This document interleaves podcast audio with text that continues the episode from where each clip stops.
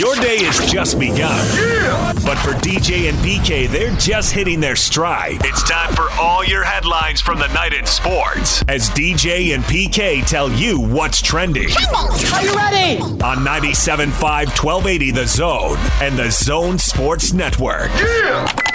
Hashtag NFL.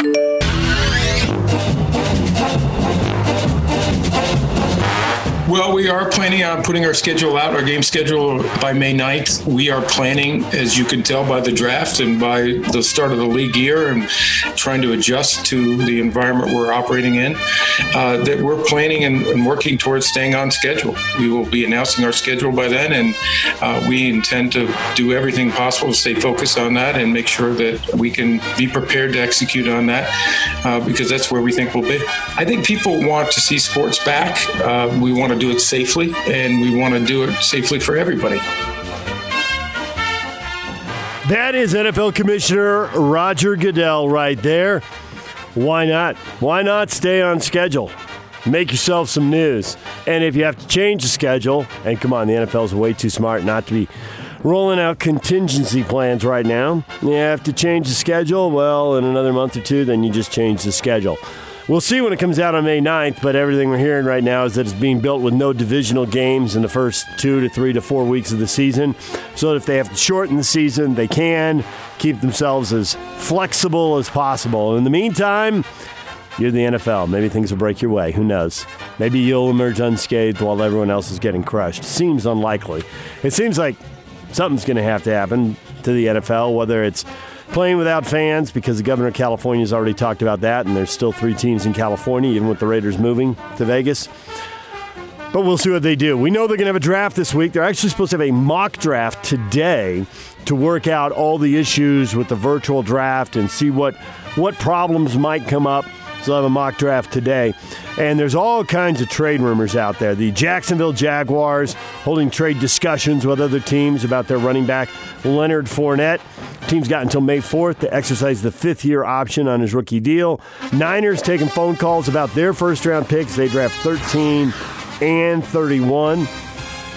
They don't have any picks in the second, third, or fourth round, so could be one of those deals where they trade down and get two or three picks and then trade one of those and trade down again. See what the Niners do wheeling and dealing. That'd be the Bill Belichick method of drafting right there. Former Louisville offensive tackle Mekhi Becton, who's projected as a top 10 pick, has addressed his flag drug test from the NFL Combine with multiple teams. Becton never failed to test during his time at Louisville. Does Louisville have a reputation as a bandit school? Basketball wise, I think it's been tarnished. Okay, but football, they were desperate for a coach, and they went back and Petrino, yeah. Claimed Petrino had had the motorcycle accident with the girlfriend on the back of the motorcycle, and of course he was married at the time. And yeah, I know Donovan Mitchell flinched, but Louisville, Renegade School. Win at all costs. Make the magic happen. Of course, you know what a lot of colleges would say is, yeah, and look how Louisville's position in college sports has changed over the last 10 to 20 to 30 years. I mean, the arc has been great. Like Utah, they were on the outside of the Power Five looking in, and they jumped from one league to another. They were in some of the Metro League for a while, whatever the heck that was. And now they're in the ACC, cashing in. Bandit School, PK? Wow, that's a harsh label, but I can see where you're going. Yeah. All right, DJ and PK. Hashtag NBA. I said from day one, if Phil's not coaching, I'm not going to be a part of rebuilding. Phil should be the head coach, and I shouldn't be put in a position to have to make a choice to play for another coach other than Phil Jackson. Sadly as it may be, I have choices. You know, and I will not choose to play for another coach. That's Michael Jordan. Two of the 10 hours from The Last Dance on the air last night, and they were good. I enjoyed it, PK. Well, there's a few things.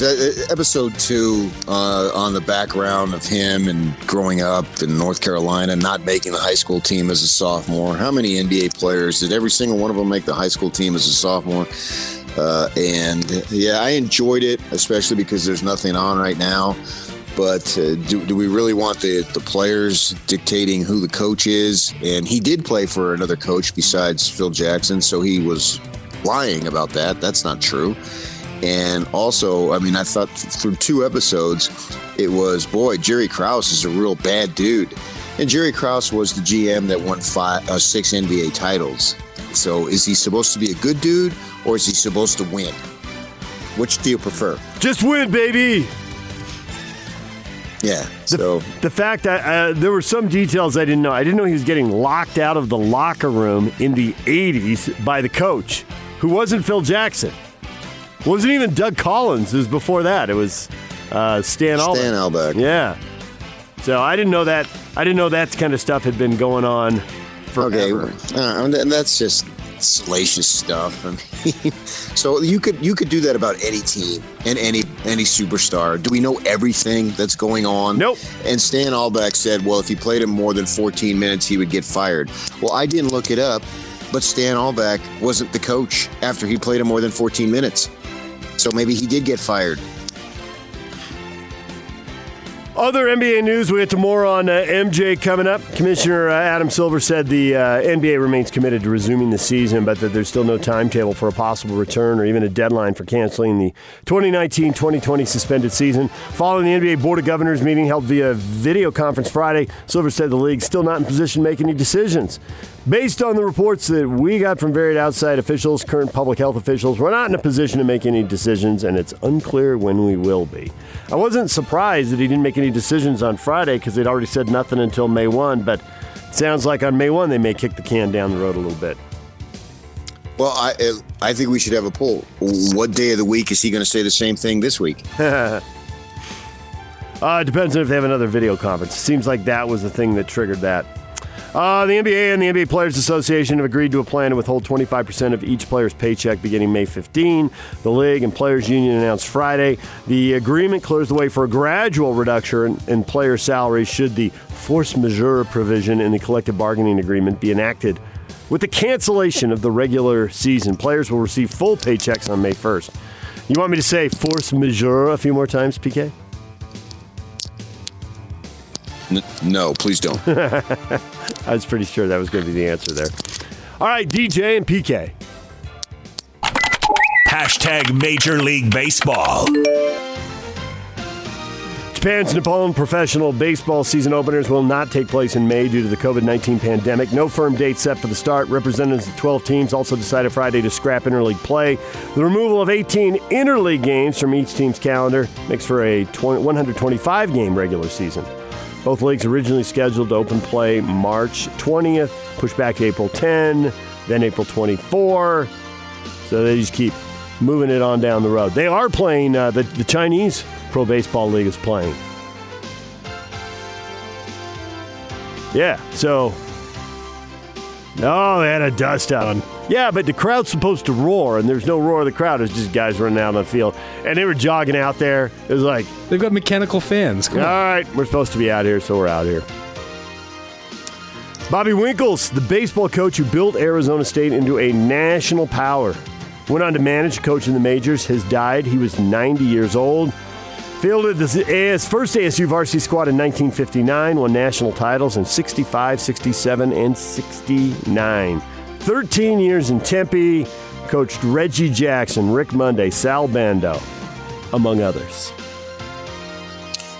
Yeah, if you're looking for me to comment, if you were to uh, relate it, college baseball doesn't get near the run and probably didn't get much run back then, but on the same level of what he did for baseball, you would compare him to Frank Kush.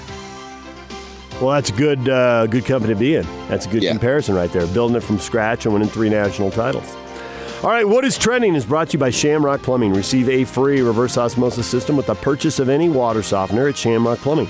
801 295 1690. That's Shamrock Plumbing. All right, got a lot of reaction to the first two episodes there. The Last Dance, MJ and the Bulls, 97 98. Your reaction coming up. First off, you know, as a Jazz fan, do you even want to watch it? Or it's just bad memories and just bury that baby. And if you did watch it, your reaction to it. We'll get to all of that coming up next. Hit us up on Twitter, David DJ James, on Facebook, DJ and PK. Mark Madsen, UVU head basketball coach, will be here at 8 o'clock. We get his thoughts on MJ and the last dance. Steve Cleveland, our basketball insider, at 9 o'clock. It's 97.5 and 1280 The Zone.